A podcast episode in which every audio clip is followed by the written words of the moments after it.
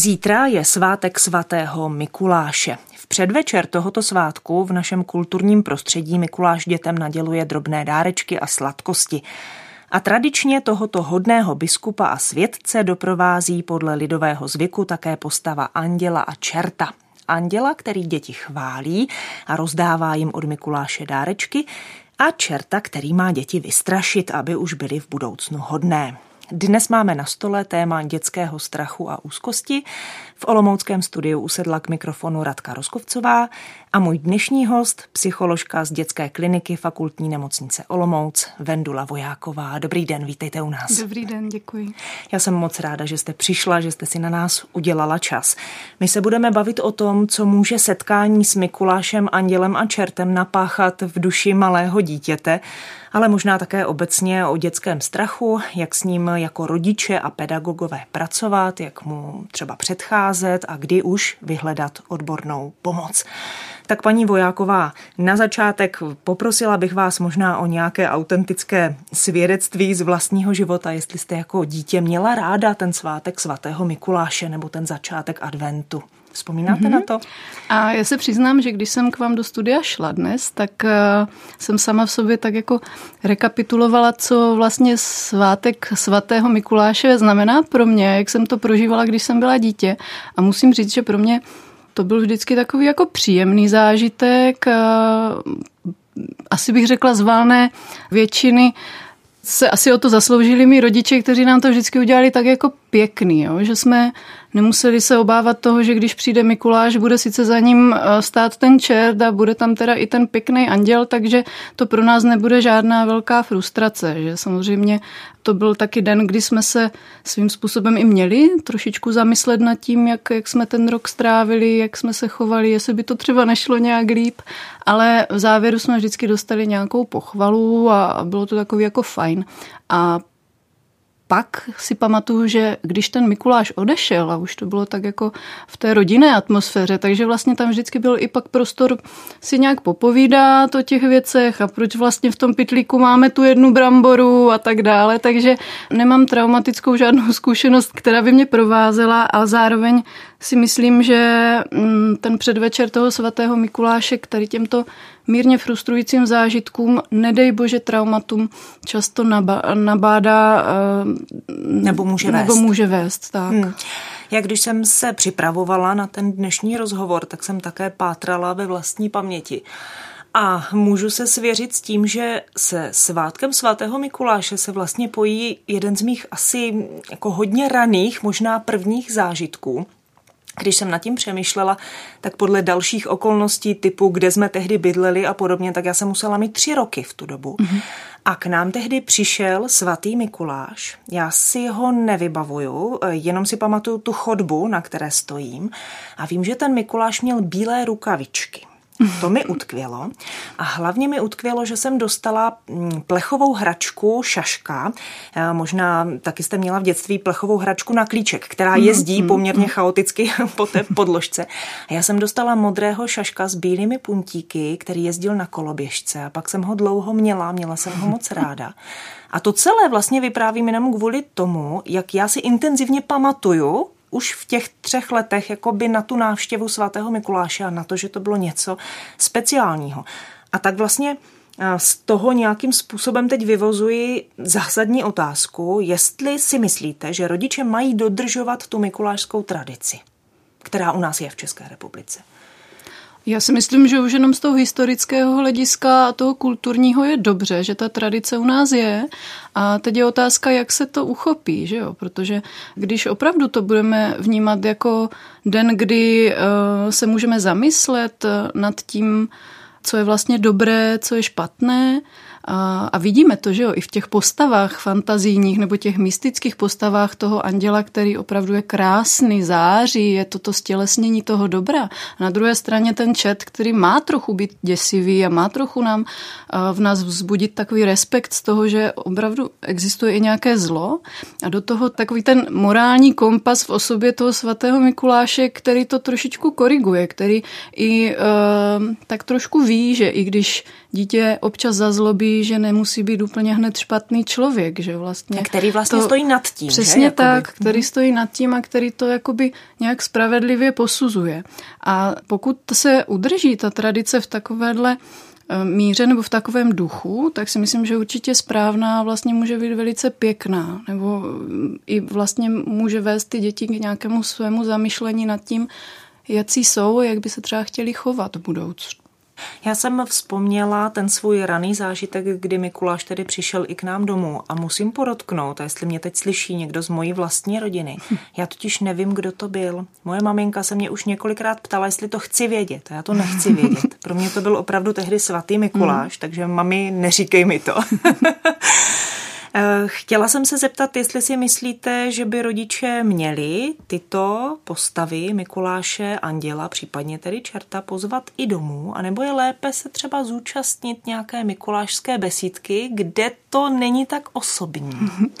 To asi záleží, jak, jak celá ta rodina funguje, jestli jsou i zvyklí eh, se účastnit nějakých hromadnějších akcí, mají třeba skupinu přátel, kde i ty děti potkají při té příležitosti svoje kamarády, anebo jsou spíš komorní založení, tak, eh, tak to asi je na rozhodnutí každého z těch rodičů nebo každé té rodiny, jak si to udělá, ale u těch hromadnějších akcí z mýho hlediska vzrůstá trošičku riziko toho, že dítě kromě toho, že bude konfrontováno s tím, že se potká s tím Mikulášem, který ho nějak bude hodnotit, s tím čertem, který ho možná bude trošičku strašit, zlobit, tak eh, se může i stát, že se bude konfrontovat s tím, že po něm někdo bude chtít veřejně ně, něco vystupovat, něco říct, ně, nějakou básničku, písničku. A ono samozřejmě jinak se ta básnička, kterou si třeba i to dítě trénuje, Jinak se říká, když jsem v bezpečí toho, toho domova a je tam ta maminka, která mi může, eh, když trochu zapomenu, pomoct, eh, povzbudit, a něco jiného je, když, když mě někdo vyvolá na pódium a, a jsem tam najednou sám a, a vystavuju se té frustraci toho veřejného projevu. Každý dítě není úplně na toto stavěný. Takže být rodičem možná, jakoby kromě toho, že samozřejmě mikulášská zábava může být pro děti fajn, tak zvážím to, jestli to moje konkrétní dítě je na toto připraveno, jestli to může absolvovat, jestli to pro něho nebude spíš větší stres než, než zábava, než mm-hmm. zážitek. Děkuji vám za tento pohled a napadá mě, eh, to je otázka do pranice, co když eh, úzkostné dítě odmítá jít do školy na školou, lomeno školkou, organizovanou mikulášskou besídku v rámci vyučování, protože i takové děti znám, které prostě hmm. toho pátého do té školy nechtějí. Hmm. Tam je potom otázka, proč nechtějí. Já bych určitě být rodičem probrala s, s těmi dětmi, proč vlastně uh, se tolik bojí, proč vlastně tam nechce jít. Jestli je to o tom, že paní učitelka třeba, nedej bože, uh, vyhrozila, ty si zlobil, ty jsi vyrušoval, odnese si tě čert, že jo? tak to, to potom je pochopitelné. Tam uh, možná se k tomu ještě dostaneme, že obecně ty výhrušky typu odnese tě čert za něco, co jsi někdy v minulosti provedl, není úplně optimální verze přístupu k dětem jako tak taková, ale pokud bychom naznali, že to dítě má prostě jenom nějaký takový přirozený strach z toho, jak to bude probíhat, tak by ho možná povzbudila v tom, ať to zkusí, že tam přece jenom s tím čertem přijde i Mikuláš, Anděl, že to může být zážitek a že tam budou i ostatní děti. Jo, úplně bych eh, se hned eh, nutně nenominovala do té role, když se ti tam nechce, bojíš se, tak zůstaneš doma. Nebo nesnažila a se ho vydělit tak, možná z toho tak, kolektivu, že? Ale mhm. spíš jako by s ním probrat ty strategie, co teda dělat, aby se bálo míň, čím si může tu situaci trošičku usnadnit. No, třeba se držet kamarádům, nějak eh, být na blízku nějaké paní učitelce, které důvěřuje a tak dále. Mhm. Vyplývá mi z toho, že v tom věku, řekněme předškolním nebo mladším školním věku by mohlo být eh, pro rodiče užitečné opravdu se těch dětí zeptat, jo? jestli oni už mají nějakou zkušenost, tak se jich prostě zeptat, jak by ten svátek chtěli oslavit. Co by Určitě. Vy jste teď řekla skoro posvátnou větu. Ono, ono to neplatí jenom u předškolních dětí, ono to platí vlastně u všech dětí. Když vnímáme, že se jim něco děje, něčeho se bojí, tak první, co můžeme udělat a měli bychom udělat, je se jich zeptat.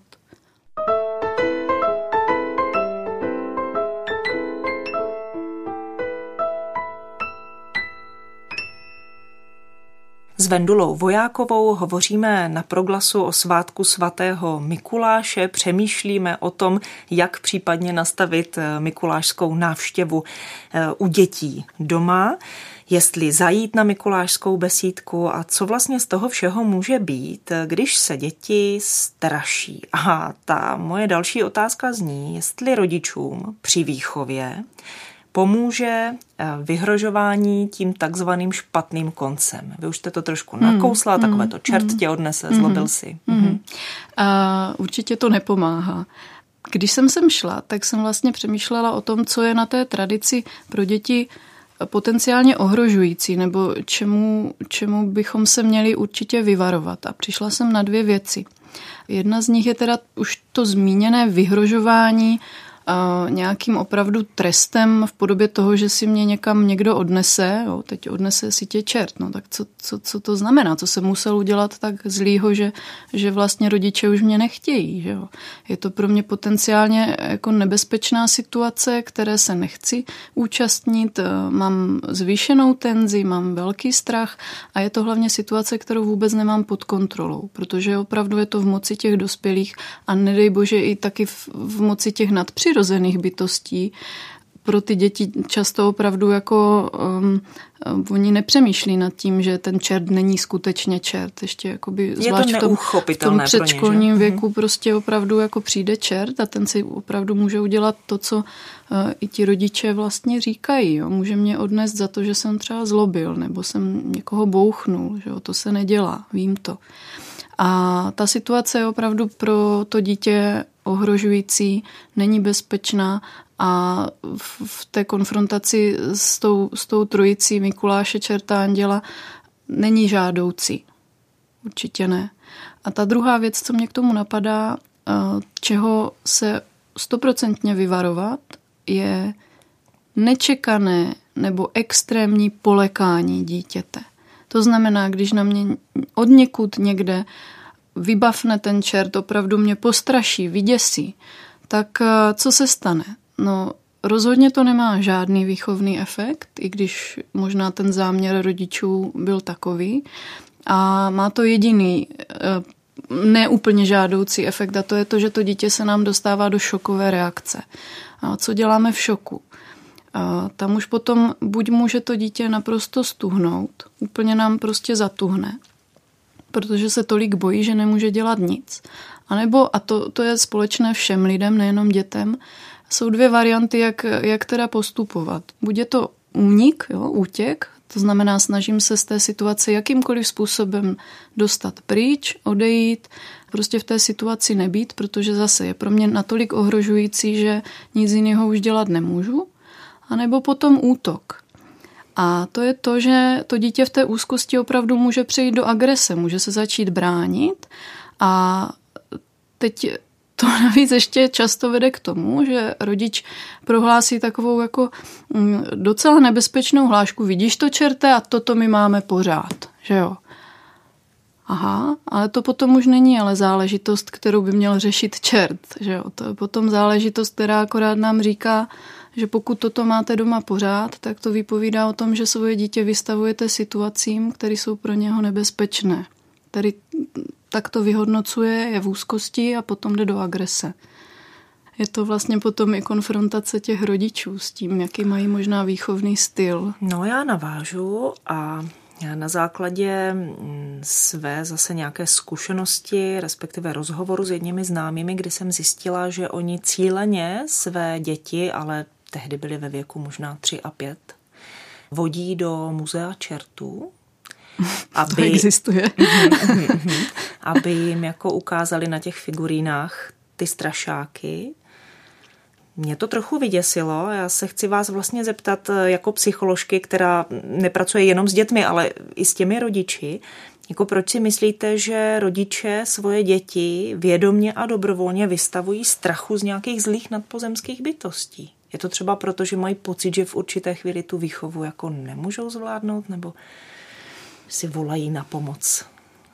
Já popravdě, abych vám odpověděla úplně upřímně, já to opravdu nevím. A na druhou stranu, když se zamyslím z toho, z toho psychologického hlediska nad tím, proč by teoreticky tohle někdo dělal, tak uh, možná právě proto, jo, jak, jak mluvíte um, o tom, může být rodič v úzkých, může mu to dítě v nějakém období třeba více zlobit a teď jako když na něho neplatím já, třeba bude na něho platit něco, co ho víc vyděsí, jo? tak ono to nepomáhá moc. Není to úplně funkční manévr. Obecně by se spíš dalo potom zamyslet nad tím, proč dítě zlobí vlastně. Jo? Co potřebuje? A je, co, jako co, třeba jako, co, čím tak, ho motivovat, já mám, já mám pro sebe takový uh, tři teorie, proč děti zlobí. Já nevím, jestli na to prostor, jo, ale ono je to celkem, celkem snadný. Já myslím, že s tím to souvisí. Uh, tak uh, ta první věc, pro kterou dítě může zlobit, je proto, že ho něco trápí. To znamená, má nějaký potíže, s kterými si neví rady, může mít nějakou úzkost, kterou není schopno rozklíčovat, proč ji má, nebo mu někdo ubližuje a neví, jak to řešit, neví, komu to třeba říct, nebo neví, jestli může to říct. A potom prostě nastává to, že se v určitém okamžiku začne chovat agresivně. Abych se ubránil, aby se mi to příkoří už nedělo, tak začnu zlobit. A možná, když budu zlobit pořád nebo stále, tak si toho někdo všimne. A vlastně získám tu pozornost. Byť i tím negativním způsobem, ale získám ji. A potom možná přijde nějaký všímavý dospělý a zeptá se mě, co se mi děje, že tak zlobím. A potom už můžu s nás třeba na to navázat a, a svěřit se. Druhá varianta, která teď samozřejmě nebereme to patologické zlobení, které bychom už přisuzovali potom v nějakým diagnostickým kritériu poruchám chování. To už tam to má jakoby daleko, daleko jiný, jiný základ, někde trošku jinde, ale takový to běžný dětský zlobení opravdu může být eh, v tom nějakým problému, co to dítě tíží. A tady bych ještě apelovala na to, že není vhodné bagatelizovat dětské problémy, když se nám zdají malicherné. To se často děje, bohužel.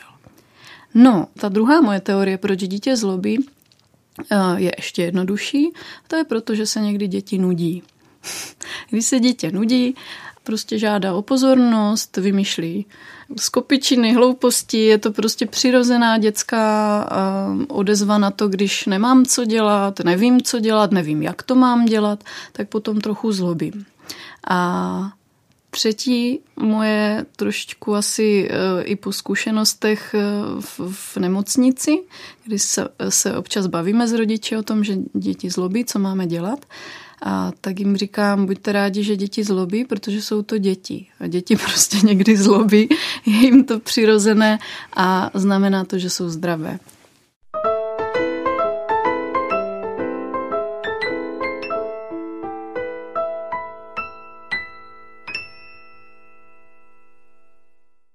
Na Proglasu posloucháte rozhovor z Olomouckého studia. Mým hostem je psycholožka Vendula Vojáková, pracuje eh, ve fakultní nemocnici Olomouc na dětské klinice a mluvíme o Mikuláších, andělech a čertech, ale nejenom. V českých lidových a obecně v těch starých pohádkách se nezřídka objevuje postava takového čerta, čertíka, jako rostomilého rohatého matly, který je popletá, je spíš pro legraci. Vzpomeňme si třeba na Boženu Němcovou a její příběh o statečné princezně Máni, která s pomocí děda Habaděje a jeho sestry Kanimury zachraňuje z pekla Honzu Bártu, kterého tam odnesl právě ten popletený čert Belzebub naprostým omylem. Nebo můžu zmínit pohádku Princezna Zemlejna, kde eh, děti Čertíkovi v podání Ivety Blanarovičové v podstatě musí částečně fandit, protože s takovým čertíkem je legrace. No a do třetice přidám pro pamětníky, ke kterým teda už se řadím i já, rozkošnou eh, loutkovou postavičku Čertíka Bertíka z televizního pořadu pro děti Rozmarínek, který uváděla v 70. a 80. letech Štěpánka Haničincová. Ten Čertík Bertík byl kouzelný, byl kamarád dětí. Je takováto postavička čertíka pro vás, paní Vojáková, jako pro dětskou psycholožku v pořádku, když je to ten rostomilý čertík? Já si myslím, že určitě ano, když, když si uvědomím, že opravdu ten čert nejenom uh, by mohl být nějaký to stělesnění takového toho zlýho světa, tak uh, samozřejmě může být i svým způsobem takový jako rošťák. Někdy, když eh, se z, z nějaké situace, kterou bereme příliš vážně, udělá legrace, tak je to taky nápomocná věc a nemusí to být úplně všem lidem hned příjemné, že se z něčeho dělá sranda, ale uh, on ten humor opravdu pomáhá, opravdu léčí. A může to být jedna, jeden ze způsobů, jak vlastně tu situaci jako takovou v tom setkání s tím čertem udělat pro ty děti uh, daleko snesitelnější, s nás, s nás zpracovatelnou. A opravdu jako ve výsledku to dítě na, ten, na to setkání může mít uh, fajn vzpomínky. Já narážím na to, že mi připadá, že v tom českém a moravském prostředí, řekněme těch tradičních eh, lidových eh, hodnot a této kultury, tak právě ten čertík často bývá tady ten rostomilý matla, abych tak řekla. Ale vlastně zkušenost ze zahraničí, moje kamarádka asi před deseti lety odjela v rámci vysokoškolského studia na stáž do Norska a byla tam v tom adventním období. A napadlo ji, že prostě svým spolužákům rozdá postavičky, které sama vyrobila, andílků a čertíků a v tamním prostředí na ní naprosto vytřeštěně zírali, proč ona jim s takovou láskou předává čerta, když to je vlastně jako ďábel, to je to zlo, mm. protože oni jako měli jiné kulturní kořeny, mm. taky tam byli studenti z celého světa. Přemýšlím eh, i o tom, co se k nám v posledních letech dostává, a o tom bych teď chtěla mluvit, Totiž v některých českých městech se nově zavádí tradice takzvaného průvodu krampusu. Možná pro posluchače, kteří netuší, co to je tedy ten krampus, to je postava, která už má svoje kořeny v předkřesťanských dobách, jak jsem se dočetla. Původně se jednalo o horské démony a po příchodu křesťanství se tyto postavy propojily s ďáblem. Každopádně ty jejich masky jsou cíleně strašlivé a děsivé, vyznačují se velkými rohy, ostrými zuby, drápy, kožichy z kůže a chlupů, krví podlitýma očima, agresivními výrazy obličeje. To nejstrašnější, co si člověk tak může představit, ještě to má ten akustický efekt, že jako doplňky slouží řinčivé řetězy, zvonce, košťatá na vyplácení těch zlobičů. Jak se díváte na tady tuto tradici, která pochází z Rakouska, proniká nám do českých měst? No, uh já jenom jak to popisujete, protože já opravdu o tom moc nevím. Neslyšela jsem, že by se u nás něco takového chystalo, ale pokud se chystá, tak doufám, že budu daleko, daleko od toho a že to neuvidím. A to jsem dospělý člověk. Jako mě to děsí už jenom při té představě, když to čtete nebo říkáte. A, a nevím, jaký vlastně efekt by to mělo mít na dítě to mi přijde, že je to jenom, jenom zastrašování, je to něco, co má vyděsit a, a říkám si, proč, proč děsit děti, když ten dětský věk nebo to, to období toho dětství má být opravdu něco, co, co je v jádru něco pěkného, něco, co má být bezstarostné a v životě to dítě potom, až bude dospívat, čeká tolik děsivých věcí ze života, který opravdu ty věci jsou reálně někdy smutný, někdy nebezpečný, někdy opravdu těžký a ten život takový je, ale pokud to dítě je ještě dítě, tak bychom měli fakt dělat všechno pro to, aby pro to dítě takový ten svět ještě nebyl. Aby to bylo období, které je bezstarostné, aby tam bylo víc bezpečí než nebezpečí, víc přívětivého než nebezpečného nebo děsivého. Já jsem si přečetla anketu na spravodajském webu Seznam zprávy. Ta anketa je tedy z roku 2019 a anketní otázka zněla, mají se pochody Krampusu u nás konat? A teď výsledky, které popravdě pro mě byly dost překvapivé. 54% respondentů odpovědělo, ano, je to to jediné, čeho se dneska děti ještě bojí. A 36% odpovědělo ano, tradice je tradice. Pouze 10% odpovědělo ne, je to zbytečné strašení dětí i dospělých. A ankety se zúčastnilo 5580 čtenářů. O čem to, to podle vás málo. vypovídá? tak já možná souhlasím s tím, že tradice je tradice a, a mm, uchovávejme si tradice, nicméně toto není naše tradice. Takže tam by byla asi opatrnější v tom, eh, jak k tomu přistupovat. Zároveň, um, jestli je něco, co na děti platí, i na ty největší zlobivce, i na toho největšího sigra, vždycky nejvíc a nejlíp, nejefektivněji stejně zapůsobí, když ho někdo pochválí. Takže přistupovat eh, k dětem tím, že je budu trestat, tím, že je budu děsit, nedocílím uh, ničeho jiného, než že prostě to budou dělat dál, akorát se budou ještě navíc snažit to dělat za mými zády. Hmm. A ne, nedostanu se nikdy vlastně k, to, k té podstatě věci, proč to vlastně dělá. Moc děkuji, že tohle říkáte. Slyšela jsem i argument eh, s tím související, tedy s tím strašením, že děti dnes v těch akčních filmech a počítačových hrách vidí větší hrůzy a příšery, takže ti krampusové a čerti jsou vlastně jako v pořádku, podle toho názoru. Nevím, souhlasila byste hmm. s tím? je to, se? Je to, je, to, je to úplně jiná situace. Jo? Ten virtuální svět eh, chtě nechtě k těm dětem v dnešní době trochu patří. Eh, samozřejmě, že je ve velké míře na rodičích, do jaké eh, podoby to nechají zajít. Jo? I virtuální svět se dá docela pěkně korigovat. Může mít rodič celkem hezky pod kontrolou, jaký hry dítě hraje. A zároveň, a to je veliký rozdíl, a velmi důležitý rozdíl, že tu videohru mám pod kontrolou. Když to vlastně, když potkám někde nějaký průvod tady takovýchhle děsivých bytostí, tak eh, já vlastně nemůžu nic dělat. Já jenom musím jakoby to nějak přežít, přečkat a doufat, že mi nikdo z nich neublíží. Jo? Zase se dostávám do nějaké situace, která je už jakoby pro mě ohrožující. Když to tu videohru, když už se třeba u ní trochu bojím, nebo mi není, nepři, nebo, nebo mi není příjemná, tak, tak, eh, tak ji můžu vypnout. To nejde udělat v realitě. Mm-hmm, vy jste teď narazila na téma, které mě vlastně taky zajímá, jestli s ním máte jako psycholožka zkušenost, a to je to setkání s tím virtuálním světem.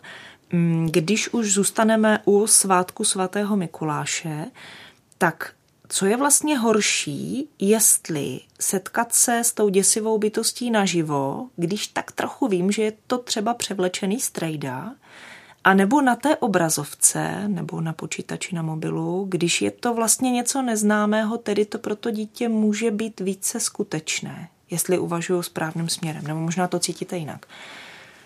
Mm, já si myslím, že vždycky ten osobní kontakt je nenahraditelný.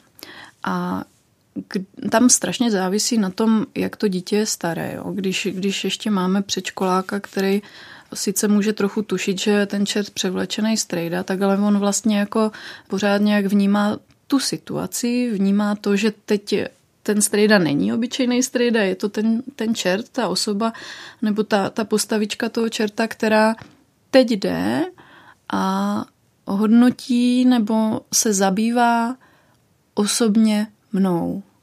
A to je vždycky náročnější, nebo, eh, nebo je to možná situace, která je více frustrující, protože se v ní odstnu sám za sebe. Když to, eh, to z té obrazovky je vždycky trochu víc anonymní. Může to být děsivější, může to být uvěřitelnější, ale není to přímo o mně. Osobní. Mhm. Mm.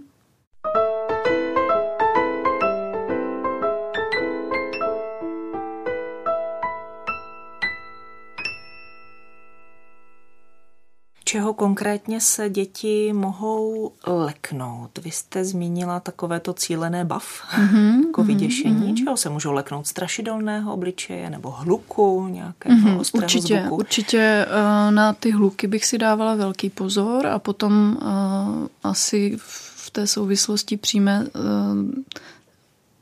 jako aby se to nepřehánělo s tím maskováním, aby ten čert fakt jako nevypadal úplně hrůzostrašně, ale naopak třeba na něm bylo něco, co je legrační, tak to hned trošku odlehčí tu situaci. No. Takže tak jako celkově asi ten hlučný, děsivý projev není úplně to, co by mělo ten efekt potom, který od toho asi chceme mít.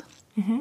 Něco na odlehčení, něco, co by mohlo být třeba i vtipného a napadá mě věc, která je v tomto smyslu dvojsečná a to je čert s pytlem nebo batohem, ze kterého trčí vycpané nohy v dětských botičkách.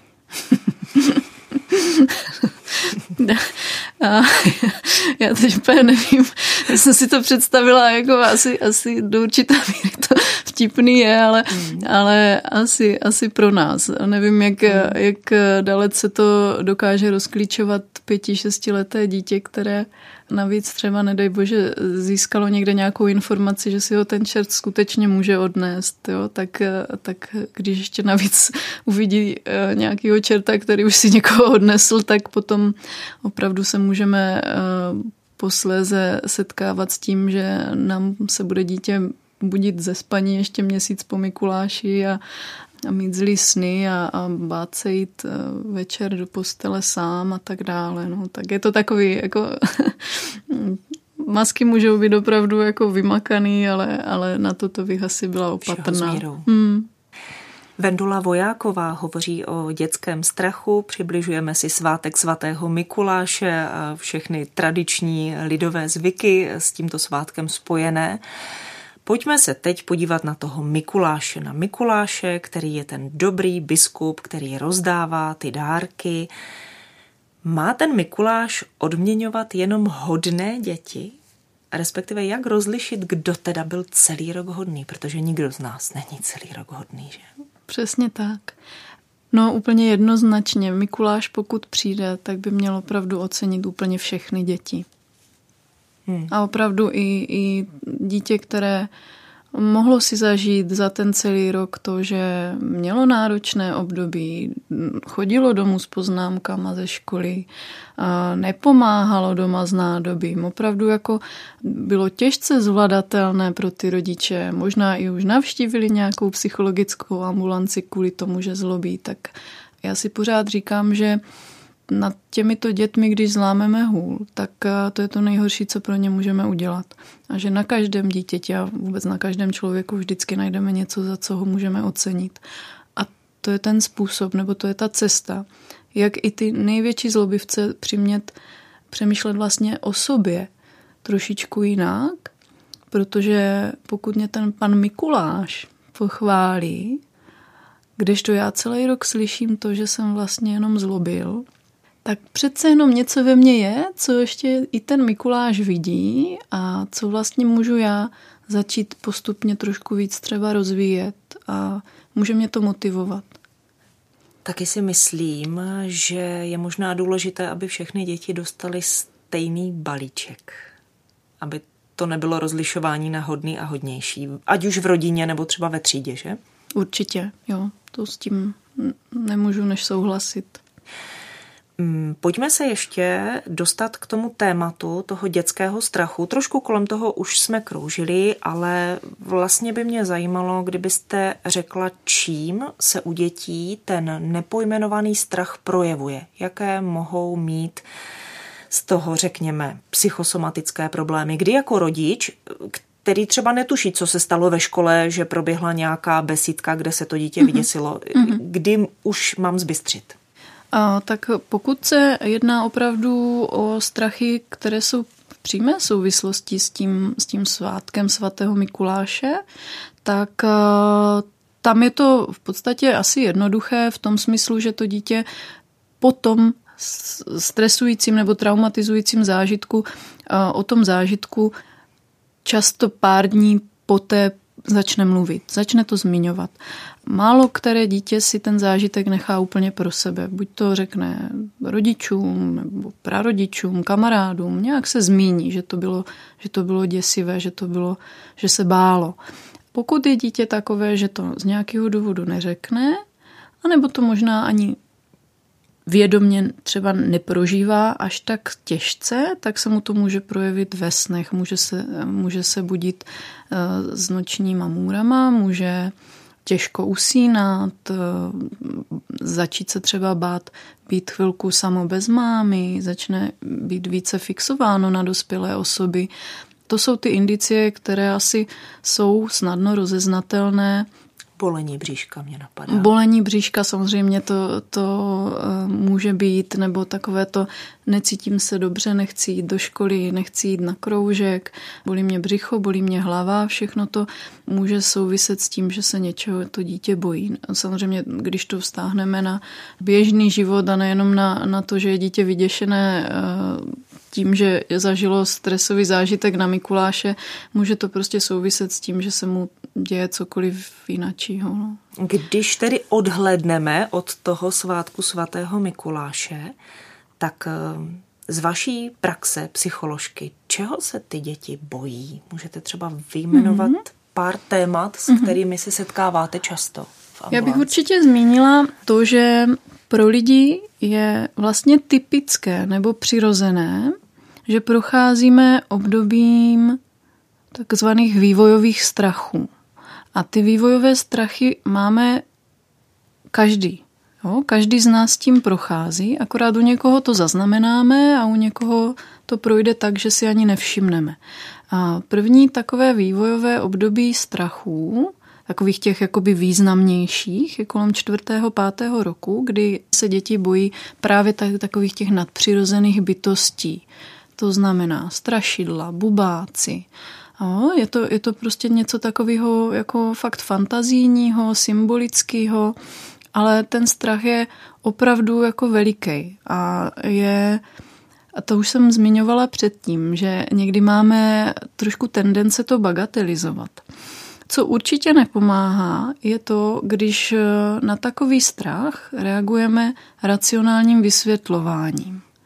Neboj se, bubáci neexistují, běž spát to nezafunguje, protože strach je čistě emocionální záležitost. A než aby jsme 20 minut eh, před každým spaním strávili vysvětlováním, tak můžeme udělat úplně jednoduchou věc. Můžeme vzít baterku a můžeme prošmejdit ten pokojík od zhora dolů, všude se podívat, všude si posvítit. Být vlastně jako by s tím dítětem na jedné vlně v tom, že dobře, bojíš se bubáků, tak si to tady zkontrolujeme, jestli tady náhodou nějaký není.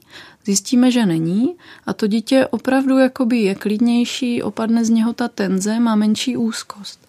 Docela dobře se mi osvědčilo, když třeba rodiče s dětma vyrobí nějaký, nějaký tlačítko, nějaký vypínač. O, třeba ze starého ovladače na televizi nebo, nebo z nějaké jiné elektroniky nebo nějakou takovouhle jako věc si vyrobí z papíru, že, že vlastně to má u postele, ale jakmile se jde spinkat, tak si to vypne ty bubáky najednou přebírá tu kontrolu nad tím a jakoby nebereme mu to, že to existuje. On, on je o tom přesvědčený. To nemá cenu vysvětlovat, že to není. Ale pomoct mu v tom, aby, aby tu situaci dostal pod kontrolu, tak opravdu jakoby najednou to dítě má opravdu menší strach a dokáže usnout. Některé mamky třeba mají fígl takový rozprašovač, jo, že tak jako navoníme ten pokoj něčím, nějakou takovou jako, jako relaxační vůní, levandule nebo něco a, a je to takový jako odpuzovač těch bubáků. Různé věci, které vlastně tím, že vstoupíme do toho světa těch dětí, takovouhle taky fantazijní nějakou nadpřirozenou schopností, tak, tak tomu dítěti vlastně nebereme ten jeho strach, tu vážnost toho strachu, ale pomůžeme mu ho zmírnit. Tak to je to období, mm-hmm. řekněme, předškolní, 4-5 let. Co potom? Mm-hmm. Co ve škole? Ve škole většinou, když mám kamarády, když se tam mám dobře a, a, a paní učitelka je e, empatická duše, tak, e, tak ten strach opadá. Většinou ty strachy jsou takový, že, že mám až když jsem třeba o samotě nebo když je někde tma. Tam se to asi, asi trošičku pak stírá. Ale... Přece jenom bych navázala, mm-hmm. napadá mě, i třeba u dětí mladšího školního věku takový ten strach ze selhání. Nepřinesu mm-hmm. jedničku, neřeknu správně básničku bez chyby. Mm-hmm. To už potom vlastně přichází v tom pozdějším věku, kdy mám postupně tendence trošičku se srovnávat, vidět, jak, jak úspěšní jsou kamarádi, že kamarádovi se povedla písemka líp než mě, že jsem třeba se nenaučil úplně dobře tu básničku a tak dále. Tam je hrozně důležité to, že to dítě se musí chtě nechtě v té škole naučit pracovat s chybou. A chyby děláme všichni. A nejjednodušší způsob, jak docílit toho, aby dítě s tím bylo v pohodě a ta chyba ho motivovala třeba se příště připravit líp nebo, nebo to zkusit jinak. A zároveň ne, neměla tu funkci uh, schazovat nás, že jo, tak udělal jsem chybu, tak já už to nebudu umět nikdy líp a, a začne takový to ten proces toho sebe podceňování. Tak tam jednoznačně vždycky funguje to, když to dítě ví, že když přijde domů, že udělalo chybu nebo dostalo blbou známku, takže nedostane doma vynadáno. Jo? Toto je takový ten nejdůležitější moment, když, když se nemusí to dítě bát přijít domů s tou špatnou známkou nebo s tím neúspěchem. Když naopak ten rodič třeba ocení, že se mu povedlo něco jinačího, anebo s ním probere, proč se to nepovedlo. Ale tak je to tím, že se třeba moc neučil, no tak příště asi zkus jinak, zkus najít jiný způsob. Jo? A jestli je to tím, že se to jenom nepovedlo, no tak to nevadí. Příště se to povést může. Jo? Tak, eh, tak je dobrý těm dětem ukázat, že taky děláme chyby, že, že i máma dělá chyby, že i taťkovi se občas něco nepovede, že to je vlastně přirozeně lidský, aby s tou chybou ty děti takhle uměly pracovat. Pak mě ještě napadá eh, takový ten strach eh, z něčeho neznámého ve smyslu nového jakoby strach z nového třídního mm-hmm. kolektivu, mm-hmm. nebo že jedu na tábor s dětmi, které neznám? Mm-hmm.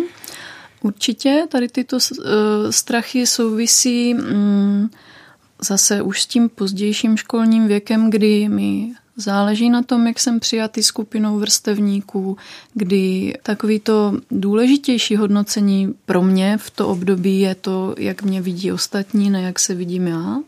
A tam opravdu je strašně velký rozdíl, jaký to dítě je, jakoby jakou má povahu.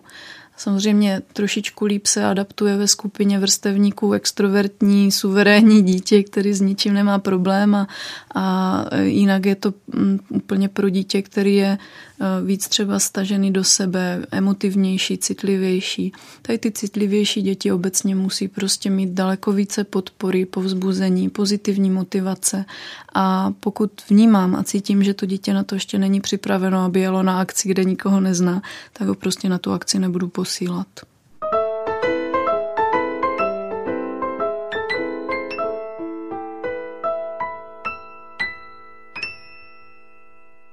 Znáte ze své praxe psycholožky um, případy, kdy se malé děti bojí smrti? Mm-hmm, to je jeden uh, z těch, nebo vlastně takový ten, ten druhý z těch vývojových strachů, kterým procházíme všichni, a to je právě strach ze smrti, z umírání, ze ztráty blízké osoby. A ten přichází kolem, nebo říká se kolem desátého roku, ale my teď vnímáme už u mladších dětí tady tyto strachy, tak bych řekla mezi devátým, jedenáctým rokem, kdy to souvisí i s tím, jak se vyvíjí vlastně myšlení. A tam poprvé to dítě je ve fázi, kdy z nějakých jako konkrétních myšlenkových operací už začíná myslet trošičku víc abstraktně a začíná se vlastně poprvé konfrontovat s tím, že ten život je konečná záležitost, že smrt je definitivní stav, že nejde vrátit, že nemáme více životů než jeden a začnou mít opravdu přirozeně úzkosti, že se něco může stát. A teď je vlastně v tom věku nebo v, při té první konfrontaci s tím strachem ze smrti je úplně jedno, jestli zemře domácí mazlíček, morčátko, pes, kočička. A nebo jestli třeba zemře někdo blízký, prababička nebo babička, mm, potom je úplně zase jinačí, jinačí sorta ještě e, opravdu těch traumatických událostí v dětství, kdy třeba nám zemře rodič, jeden z rodičů nebo sourozenec. To opravdu už je potom na, na odbornou péči, na, na odbornou práci s tím zpracováváním té smrti jako takové ten strach je opravdu vývojová záležitost a, a je to přirozené. A tam taky záleží na tom, jak, jak se k tomu postaví ten rodič nebo ten, ta osoba toho, kdo vychovává, že nebát se s dětma mluvit o smrti, eh, nechat je i ventilovat ty emoce, které kolem toho mají, plakat, že mají strach, že, že něco se stane. Je to prostě přirozený proces a tento strach netrvá úplně věčně, on taky za nějakou dobu přejde a neznamená to, že pak už se toho nebojíme, ale že už jsme si prošli tím, že jsme to nějak zpracovali a zavzali jsme si to do toho života, že to tam patří. Tak to jsme se dotkli vážného tématu, to jsme od těch mikulášských oslav trošku zabloudili na takovou vážnější notečku. No a teď bez toho, abychom chtěli strašit rodiče, jaký může být výsledek toho dětského strachu z leknutí nebo z vyděšení? Slyšela jsem případ někoho, kdo začal koktat třeba. Zase bych tady podotkla jednu důležitou věc, že hodně záleží na tom, jakou osobnostní strukturu to dítě má, nebo jak se mu ta osobnostní struktura vyvíjí. A pokud máme křehčí, úzkostnější dítě, tak opravdu můžeme pak pozorovat ty somatické projevy. Jo. Hodně často somatizace do bolestí bříška, hlavy, ale i projevy tykové a um, může tam být i um, nějaký regres třeba v řeči. Jo, že, že to dítě začne používat výrazy, které používalo, já nevím, dva, tři roky zpátky, takový jako dětinčtější projev celkově. Z těch méně závažných potom eh, je to třeba fakt zvýšená, zvýšená úzkostnost při separaci od osoby matky nebo otce, jo, že takový to odloučení je pro to dítě opravdu náročný. A e, samozřejmě zase e, tak jak, tak, jak to u dětí bývá, tak noční můry, noční děsy. Opravdu takové jako neklidný spaní. Teďka mě asi nenapadá už, co bych tak dodala. A může být, může, může být, být, jo, může, může být pomočování, hmm. mm, určitě. Hostem proglasu byla psycholožka Vendula Vojáková z dětské kliniky fakultní nemocnice Olomouc. Moc krásně se s vámi povídá, paní Vojáková.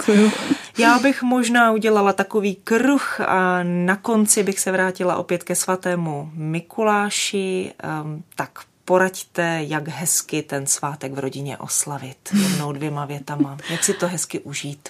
Tak já si myslím, že pokud to ten rodič nebo ty, ty rodiče spolu vymyslí pro ty děti tak, aby jednak eh, to pro ně bylo příjemné a zároveň to bylo i nějaké pozastavení se v tom roce nad tím, jaký vlastně jsme, jaký bychom chtěli být a jak toho můžeme dosáhnout. Když kolem toho bude i nějaká sranda, nějaký humor a když kolem toho bude to spolubytí té rodině a ten prostor pro to si o těch věcech třeba povykládat, nějak, nějak to společně probrat, tak eh, to si myslím, že potom má smysl a že když do toho, eh, do tohoto naladění přijde ta osoba toho svatého Mikuláše a budou za ním stát ty dvě postavičky, jedna dobrá, jedna trošičku zlobivá, tak, eh, takže to vůbec nemusí vadit. A naopak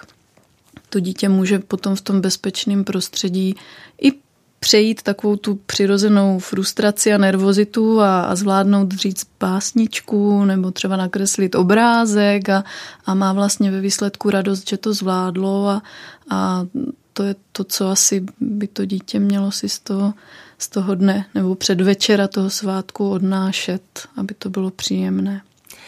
A my vám společně přejeme nejenom krásný svátek svatého Mikuláše, ale také krásný advent. Děkujeme za vaši pozornost a ať jste stále dobře naladěni. Hostem proglasu byla psycholožka Vendula Vojáková. Moc děkuji za váš čas. Není za co, taky děkuji za pozvání a mějte příjemný advent a do nového roku pevné zdraví.